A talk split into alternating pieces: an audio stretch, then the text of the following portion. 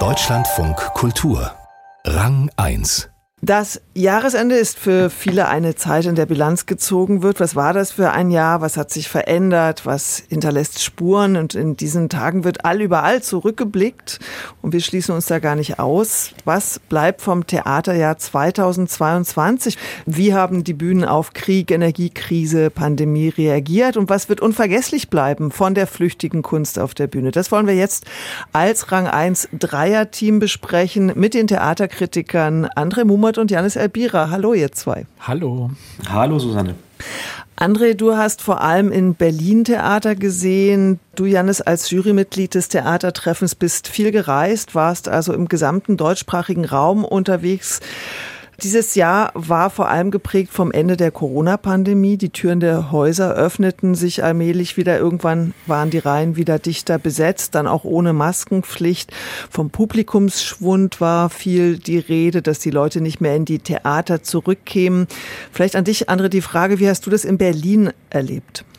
Ich glaube, dass diese Grundfrage tatsächlich im Raum gestanden hat, sehr spürbar, dass man sich damit auseinandersetzen musste, wie die Theater damit umgehen, dass es nicht mehr selbstverständlich ist, dass das Publikum kommt, aus Gewohnheit, aus Abonnementsgründen, weil es eben einfach irgendwie dazugehört. Ich glaube, diese Zäsur haben wir in diesem Jahr wirklich gespürt, dass die Selbstverständlichkeit ein Stück weit raus ist und dass die Theater auch programmatisch darauf reagieren müssen und sich fragen müssen, womit kriegen wir denn das Publikum zurück und was sind denn jetzt eigentlich die Themen und die Arten der Aufführungen, die wir nach vorne bringen müssen, damit wir damit umgehen können. Gab es denn da schon Lösungen, die man sehen oder spüren konnte? Also ich habe ja tatsächlich erstmal nur in Anführungszeichen Berliner Aufführungen gesehen und ich hatte tatsächlich den Eindruck, dass in der neuen Spielzeit, die so im September eben begonnen hat, doch spürbar war, dass sehr viele Theater einen etwas anderen Weg eingeschlagen haben als vorher. Also dass man doch bewusst gesagt hat, wir versuchen jetzt das Publikum mit unterhaltsameren, vielleicht auch etwas gefälligeren Stoffen und Inszenierungen zurückzugewinnen und nicht gleich wieder weitermachen mit besonders problembelasteten, sehr formal anspruchsvollen Produktionen. Die gab es auch. Aber ich hatte schon den Eindruck, hier wird jetzt ums Publikum geworben. Wie war das in den anderen Städten? Janis, du hast ja eben nicht nur Großstädte besucht, weil ich denke, das ist immer noch mal anders in einer großen Stadt, die mehrere Häuser hat und natürlich die Profile sich ganz anders unterscheiden können. Wie hast du das erlebt in Häusern, die vielleicht als einziges Haus in so einer Stadt stehen? Ja, ich glaube, das, was André gerade beschrieben hat, für Berlin gilt trotzdem auch überregional. Also es ist eine Spielzeit oder ein Theaterjahr gewesen, das von einer vielleicht so noch kaum je dagewesenen Verunsicherung geprägt war. Also dieses Selbstverständnis des Theaters, das stand einfach zum ersten Mal wirklich komplett zur Disposition. Ich glaube auch noch mehr als in der Corona-Zeit, als man sich immer auf so einen Begriff wie Systemrelevanz berufen konnte. Jetzt merkt man einfach, man konnte wieder spielen und trotzdem bleiben die Säle eben leer. Das war natürlich überregional und gerade auch bei kleineren Theatern genauso zu merken, wie das in den sogenannten Metropolen der Fall war. Ich kann aber Andres Eindruck, den er zum Schluss gesagt hat, komplett bestätigen. Das ist auch mein Eindruck, dass jetzt tatsächlich versucht wird, wieder etwas zu bieten. Also auch nicht nur im Sinne von vielleicht unterhaltsameren, einfachen Stoffen, sondern auch von Schauwerten. Also ich stelle fest, dass wieder mit großen szenischen Entwürfen gearbeitet wird, dass sehr viel Musik eine Rolle spielt, gerade wieder im Theater. Also man versucht, glaube ich, viele Anreize zu schaffen, um Menschen auch wieder ins Theater zu holen gerade. Das ist, glaube ich, überall so. Wenn ihr euch an dieses Theaterjahr erinnert, also ihr habt jetzt beide beschrieben, die Themen sind leichter geworden, mehr Musik habe ich gerade gehört. Gibt es eine Inszenierung oder einen Abend, wo ihr sagen würdet, das bleibt mir richtig stark in Erinnerung von diesem Jahr, André? Also es gibt schon mehrere, wobei ich jetzt auch für unseren Jahresrückblick mal wirklich geschaut habe, was habe ich gesehen. Und ich muss leider sagen, ich habe wahrscheinlich nicht einen einzigen Abend gesehen, der mich total, absolut, komplett begeistert hat. Also ich fürchte, dass diese Verunsicherung auch ein Stück weit in den Produktionen auch drin gesteckt hat, auch spürbar drin gesteckt hat. Aber für mich ist vor allen Dingen ein Abend sehr symptomatisch gewesen für diesen gewissermaßen Neuanfang, diese Neuausrichtung. Und das war die letzte Yael Ronen-Produktion am Maxim-Gorki-Theater, Blood Moon Blues.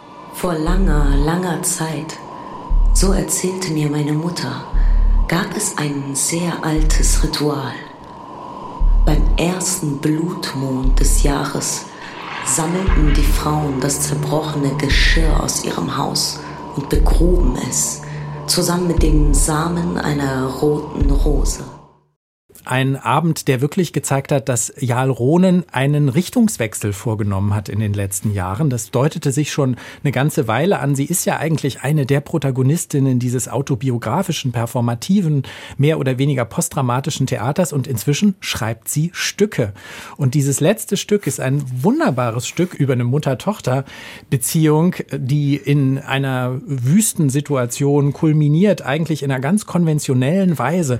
Da kommen verschiedene Familienmitglieder zusammen und streiten sich. Das ist ganz konventionelles Theater und es ist geschrieben als ein unterhaltsames, aber durchaus auch tiefgreifendes Stück, das alle Diskurse weglässt, die wir im Gorki kennen. Wirklich alle. Ich habe die ganze Zeit da gesessen und darauf gewartet, wann kommt denn der Feminismusdiskurs, wann kommt der Identitätsdiskurs.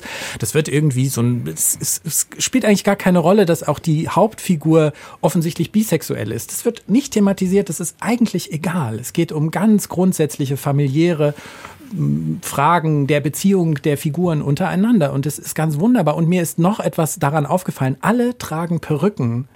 Das ist so ein kleines Detail, aber es ist so typisch gewesen für dieses Theater, dass da Menschen stehen und sagen, wir erzählen aus unserer eigenen Herkunft, aus unserer eigenen Geschichte, das, womit wir uns wirklich auskennen. Und hier, das war für mich wie so ein Signal. Wir spielen jetzt eine Rolle. Wir sind das nicht mehr. Wir können wieder Figuren spielen und wollen das auch, die wir uns ausgedacht haben. Und das fand ich einen sehr bemerkenswerten Aspekt, gerade an diesem Theater. Also so eine Abkehr davon, immer die eigene Geschichte, die eigene Biografie auszubeuten für die Bühne? Genau, und vor allen Dingen das auch immer authentisch verifizieren zu müssen. Und im Grunde genommen immer zu sagen, spielen, das war mehr oder weniger gestern, weil wir haben was zu sagen, wir wollen diesen Diskurs aufrechterhalten, was ja auch alles wichtig ist. Ich möchte darauf auch nicht verzichten.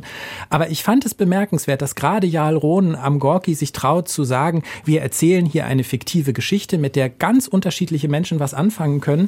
Wir sind nicht mehr die, die wir sonst sind, weil wir hier Theater spielen. Und ich glaube, das ist etwas, was man an vielen Häusern in Berlin sehen konnte, dass wieder auf eine konventionellere Weise Geschichten erzählt werden. Stefanie Reinsberger, den Theatermacher zum Beispiel, so als reine große Darbietungs-Bravourleistung auf die Bühne gebracht, in einem ganz naturalistischen Bühnenbild. Da wurde nichts mit dem Text gemacht, was da nicht vorher auch schon im Buch stand. Und das ist, glaube ich, etwas, was wir an verschiedenen Stellen gerade erleben. Also ein Stück von Thomas Bernhard, ja, der Theatermacher. Janis, gab es für dich auch so einen prägenden Abend oder zumindest einer, der dir so in Erinnerung geblieben ist, wie der eben von André Mummert geschilderte? Ja, für mich war es aber vielleicht weniger ein inhaltliches Moment, sondern mehr ein ästhetisches, so am Übergang von dem, was wir in dem letzten Theaterjahr vor allen Dingen hatten, also viele Experimente mit Theater und Film, mit Theater und Digitalität. Und dann habe ich im Frühsommer diesen Jahres in Basel Dämonen gesehen von Sebastian Nübling und Boris Nikitin. Das ist ein Theaterabend, der zu 98%, würde ich sagen, aus Live-Video besteht, aber eben nicht so, wie man das vielleicht kennt von Frank Castorf oder von anderen, dass da also eine Leinwand ist und es passiert aber auch live was auf der Bühne und man sieht das dann irgendwie übertragen oder es wird was von hinten auf die Leinwand übertragen. Nein, es kommt ganz zu Beginn des Abends eine junge Schauspielerin zusammen mit einem Kameramann raus, stellt sich vor eine große Leinwand, die es dort tatsächlich gibt und die da aufgebaut ist und erklärt, sie geht jetzt raus in die Stadt nach Basel und zeitversetzt um 12 Sekunden, denn so lange dauert es, wie das Signal sozusagen unter dem Atlantik durchfährt, um dann vom Server dann im Basler Schauspielhaus übertragen zu werden und zeigt jetzt, was passiert, wenn sie durch diese Stadt geht. Und dann geht sie raus und man sieht sie 15-20 Minuten lang in Schwarz-Weiß zunächst mal einfach nur laufen und zunehmend kommen Gefährtinnen dazu, Mitspazierende. Und daraus wird ein rosa Abend, ein Porträt einer jungen Generation in ihrer Stadt, 3 Stunden lang, als Live-Video. Und trotzdem hat man das Gefühl, dieses Theater erweitert sich eigentlich als Bühne auf die ganze Stadt. Das ist nicht einfach nur irgendwie Film im Theater, sondern es ist so, als sei die Bühne vollständig entgrenzt worden. Und da hatte ich das Gefühl, das ist irgendwie so ein, vielleicht da wirklich so ein Trickle-Down-Effekt auch aus den Experimenten der Corona-Zeit, dass man sowas, wenn man es auch technisch richtig gut macht, und da ist es außergewöhnlich gut, dass man damit auch dann Theater nochmal ganz anders fassen kann vielleicht. Dann würde ich euch an dieser Stelle meine geniale Stelle verraten, wenn ihr wollt. Mir ist etwas aufgefallen, als ich nochmal auf dieses Jahr geschaut habe. Ich glaube, du, Janis, hast es schon angesprochen. Es wurde sehr viel gesungen und es gab ja auch ein neues Stück von Thorsten Lensing, das heißt Verrückt nach Trost. Und ich hatte auch den Eindruck, ich habe nicht so viel Theater gesehen wie ihr, aber ich hatte auch den Eindruck, dass es so ein Bedürfnis nach Trost gibt. Und es fing für mich schon an im Mai mit dem Theatertreffen mit Christopher Rüpings Inszenierung Das neue Leben aus Bochum. Da wurden so Popsongs auch gecovert von Damien Rapgets. Der singt dann auf ganz hinreißende Weise den Meatloaf-Song I Would Do Anything for Love. Und meinen genialen Moment habe ich in einer relativ unspektakulären Inszenierung erlebt. Und das hatte ich eigentlich fast schon wieder vergessen, bis ich dann mal so durch so Tonaufnahmen durchgestöbert bin. Und da blieb ich hängen an einem Abend, der hieß Camilo Beach, war zu sehen an der Volksbühne im 3. Stock, eine ganz kleine Produktionsstück von Enes Maci, und das wurde gespielt mit nur 2 Schauspielern, Rosa Limbeck und Martin Wuttke, die spielen da so ein Liebespaar, und an diesem Abend lassen sie verschiedene Geschichten an sich vorbeiziehen und deren mediale Verarbeitung. Also zum einen gab es so eine ganz große Nähe zwischen diesem kleinen Martin Wuttke und dieser großen jungen Schauspielerin, das war eine ganz zärtliche Annäherung der beiden, und dann gab es einen Moment, da greift, ich glaube, er hat selber gespielt, Martin Wuttke zur Gitarre, und das war dann mein Moment. I feel so alone without you. Maybe you are lonesome too. Fly the ocean in a suitcase. See the jungle when it's blue. Just remember.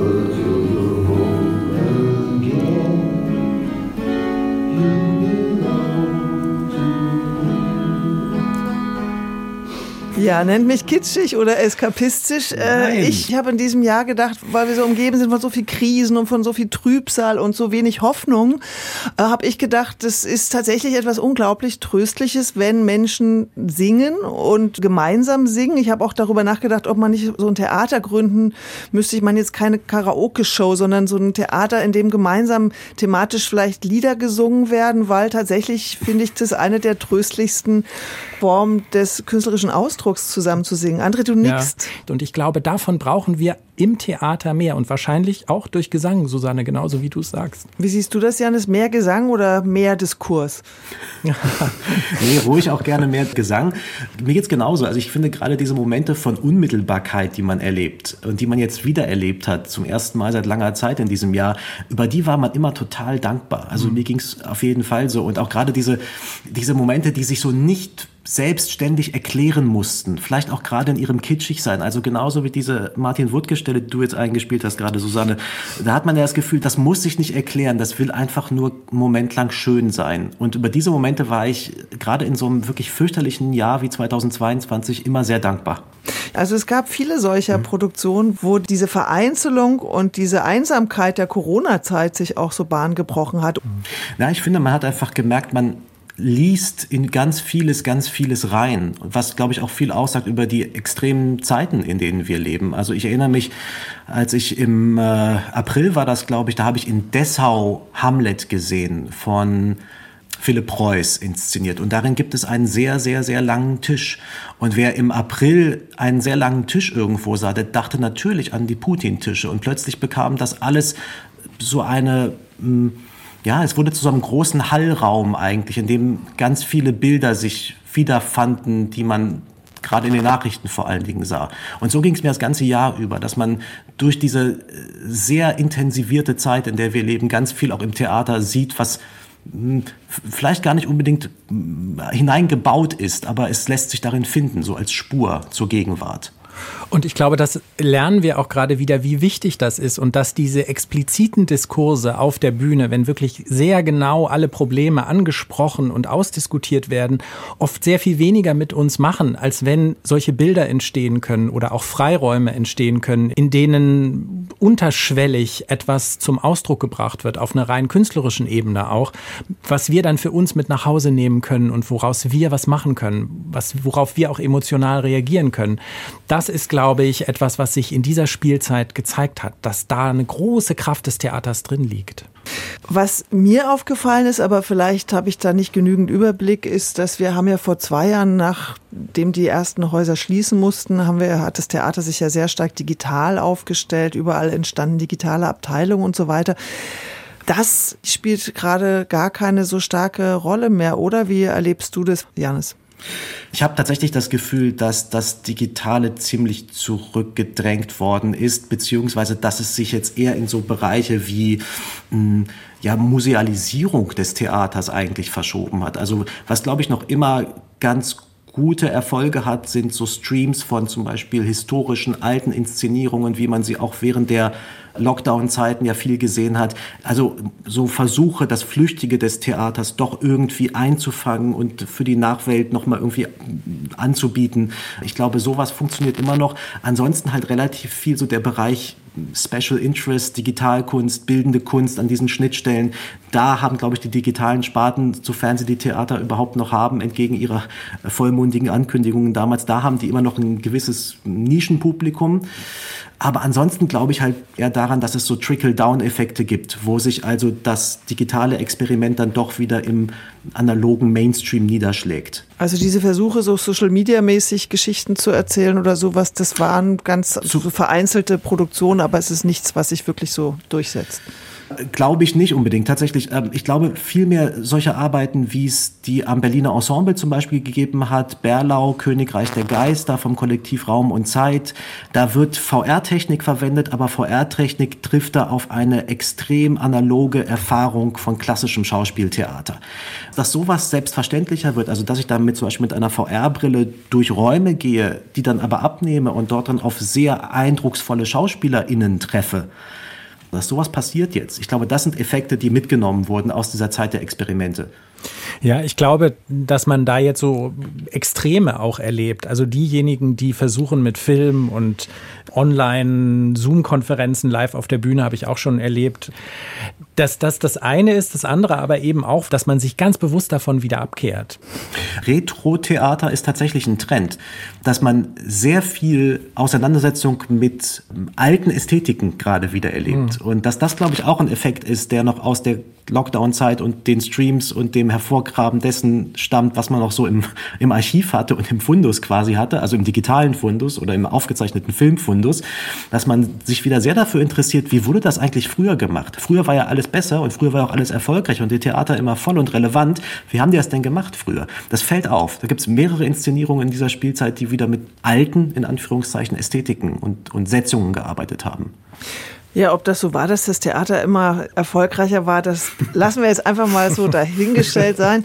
Wenn ihr euch was wünschen dürftet für das Theater in der Zukunft 2023, was könnte das sein, was wäre das, André? Also ich glaube, ich würde mir tatsächlich eine gewisse Entspanntheit wünschen, auch eine Fokussierung auf das, was auch Janis eingangs gesagt hat, was auf der Bühne alles möglich ist, was mit dieser Kunstform machbar ist. Und das können auch natürlich Diskurse sein, das kann selbstverständlich posttraumatische Auseinandersetzung mit den Problemen unserer Tage sein, aber weiter daran zu arbeiten, was man mit Bühnenbild, mit Licht, mit Kostümen und auch mit Spielfreude, mit Situationen, mit Szenen, mit Dialogen machen kann und auch vielleicht den Fokus ein bisschen davon wegbringt, permanent das große Vorbild der Gesellschaft dabei sein zu müssen, weil ich glaube, die Leute wollen auch menschliche Schwächen auf dem Theater sehen und vielleicht würde ich mir zumindest in einigen Metropolenhäusern mehr davon wünschen. Da schließe ich mich sofort an, Janis.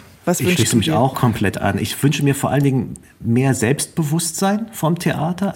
Also ich glaube, die Theater sind sehr gut beraten darin, es so zu machen, wie sie es jetzt, glaube ich, in allerjüngster Vergangenheit wieder versuchen, nämlich zu zeigen, was sie haben und nicht immer nur darüber zu sprechen, sondern es auch wirklich zu zeigen und wirklich zu machen. Ich glaube, das wäre schon für 23 ein ganz guter Schritt, wenn wir da wieder ein bisschen mehr hinkämen. Ja, und weil du leider nicht im Studio bist, sondern nur zugeschaltet, konntest du jetzt nicht sehen, wie wir hier beide genickt haben bei dem, was du gesagt hast. Janis El-Bira und André Mummert, wir haben gemeinsam zurückgeschaut auf das Theaterjahr 2022. Was dem Team vom Theater-Podcast von diesem Jahr in Erinnerung bleibt, das können Sie in der neuesten Ausgabe hören mit Theaterkritikerin Shirin Sochi Travala, mit Elena Philipp von nachkritik.de. Ziehen wir da auch nochmal Bilanz, zu finden, wie auch diese Rang 1 Ausgabe unter deutschlandfunkkultur.de, und euch beiden ganz herzlichen Dank.